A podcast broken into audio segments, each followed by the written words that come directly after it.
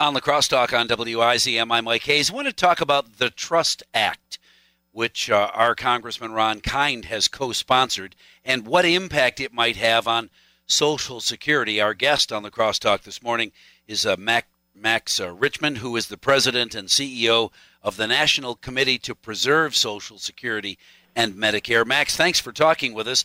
I thought Al Gore put the Social Security money in a lockbox and threw away the key. Is that not the case anymore?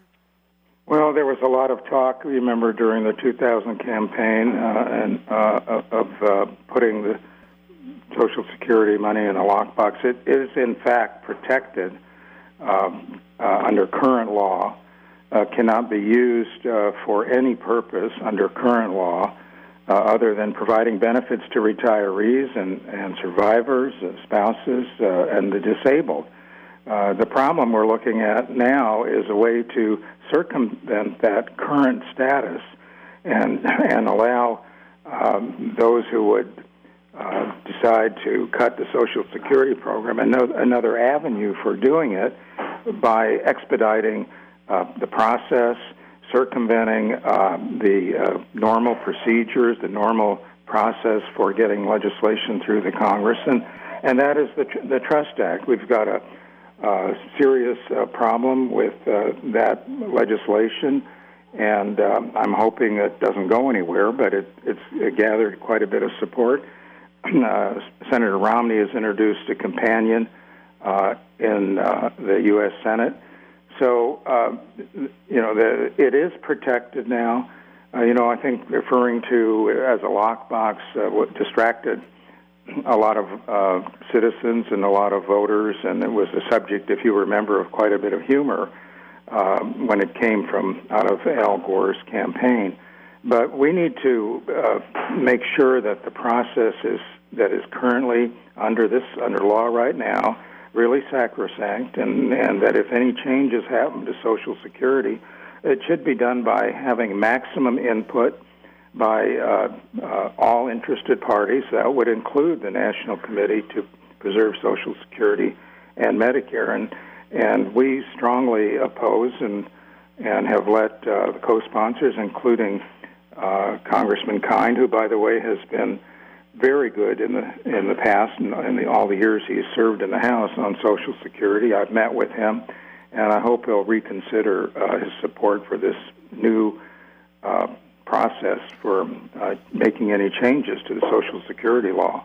so, so H.R. 4907 would create rescue committees uh, uh, that would draft legislation to address the solvency of the federal trust funds, and uh, uh, including Social Security and Medicare.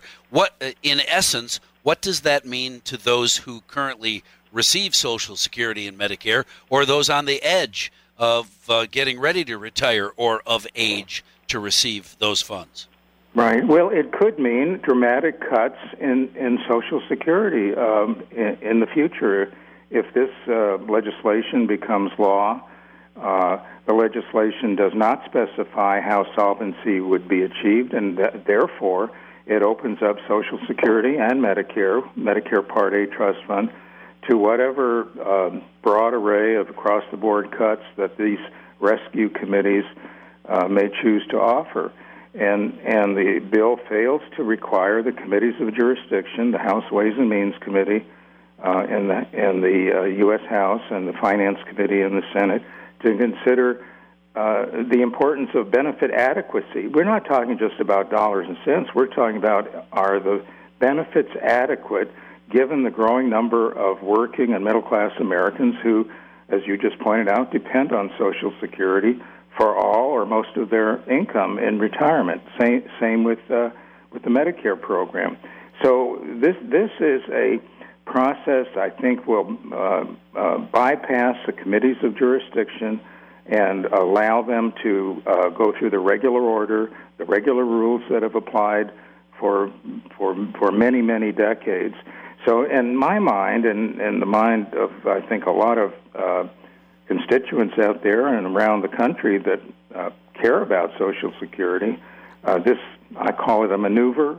Uh, this bill is designed to fast track consideration of, of uh, Social Security and Medicare legislation, uh, circumvent a deliberate, regular process, limit the participation of stakeholders such as uh, the Committee to Preserve Social Security and Medicare and other advocates in this debate.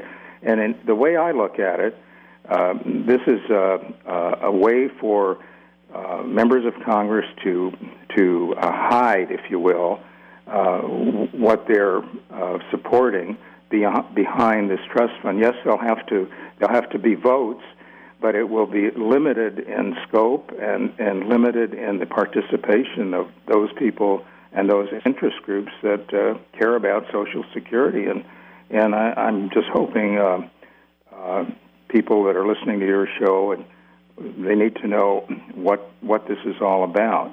Uh, Max, anybody that is listening right now that would like to read more about it and maybe get involved with uh, their signature or uh, their voice, where do they go?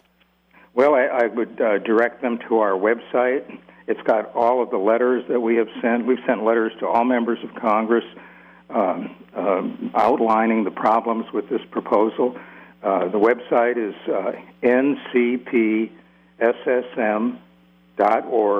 or we have a toll free number if uh, people would like to get information. It's one, easy to remember 1 800 966 1935, the year Social Security became law. 966 1935 or ncpss.org. Did I get that right? That's, that's correct. All right, good deal. Uh, Max, thank you very much. Uh, Max Richtman, who's the president and CEO of the National Committee to preserve Social Security and Medicare. And the older you get, the more you want that preserved, right? Because although you've been told for years not to rely solely on Medicare to support you after you retire, it uh, it will be a lot more painful if those benefits get smaller and smaller over the years. All right, on the crosstalk, we'll be right back.